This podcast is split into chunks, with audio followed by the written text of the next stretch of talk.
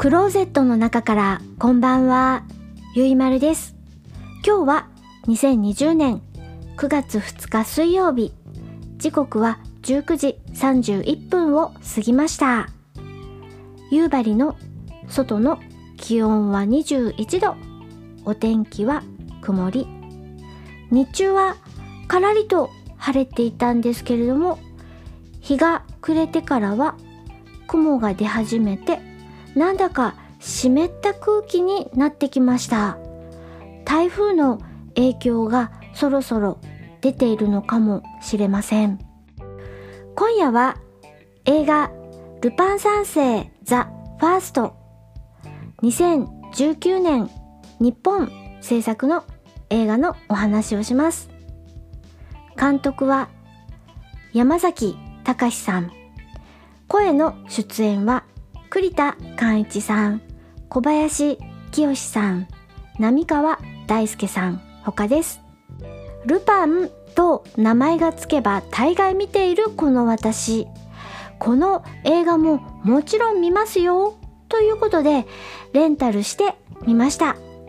シリーズ初フル 3DCG アニメーションです。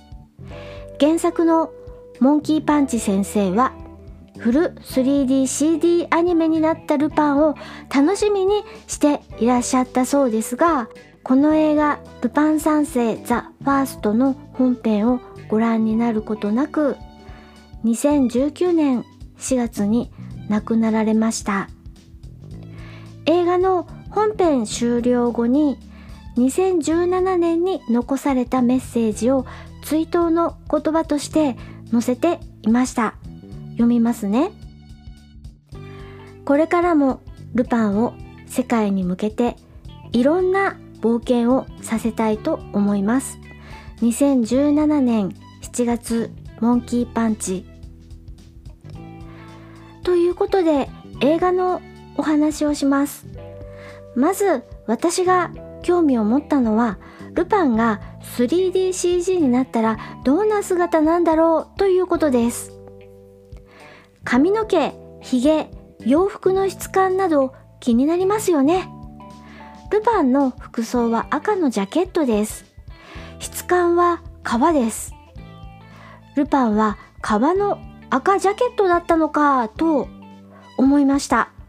そしてボトムも革っぽい質感です。髪の毛も単発、短いヘアスタイルながらさわさわ動いています。角刈り、スポーツ刈りみたいな感じです。次元のヒゲもなかなかヒゲヒゲしています。服装は黒のスーツ。こちらの質感は布です。多分ウールっぽい感じ。五右衛門はいつもの着流し姿で結構着物がハタハタとしています。絹ですかね。時代は第二次世界大戦から十数年後の時代設定になっています。だからネジと歯車が活躍するスマホのない時代です。場所はフランスです。狙うお宝はブレッソンダイアリー。ルパンのおじいちゃん、ルパン一世も盗むことのできなかったもので、とんでもないお宝のありかが書かれた特殊な箱に収められた日記です。日記にはさて何が書かれているのか。ルパン以外にもこの日記を狙っている組織がありますがさてさてってな感じでお話が進んでいきます。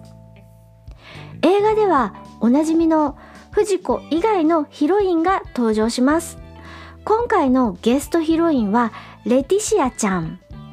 声は広瀬すずさんが担当していますレティシアちゃんは幼い頃に事故で両親を亡くした少女です。レティシアちゃんも日記を狙っている一人なのです。でもなんだか深いわけがありそうですよ。いつものメンバーがフル 3DCG になるとどんな風に描かれるのかを見るだけでも私は価値があったななんて思っています。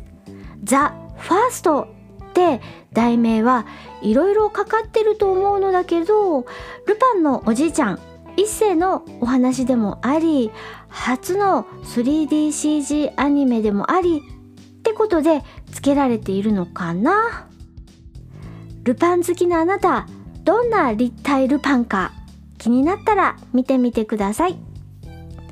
今夜は映画「ルパン三世ザ・ファースト」のお話をしました。それでは夜のゆいろく聞いていただきありがとうございます。北海道夕張からお話はゆいまるでした。おやすみなさい。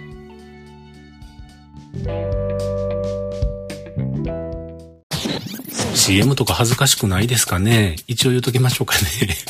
えー、京都からポッドキャストを配信しております。1103と書きまして、人さんと言います。こんにちは。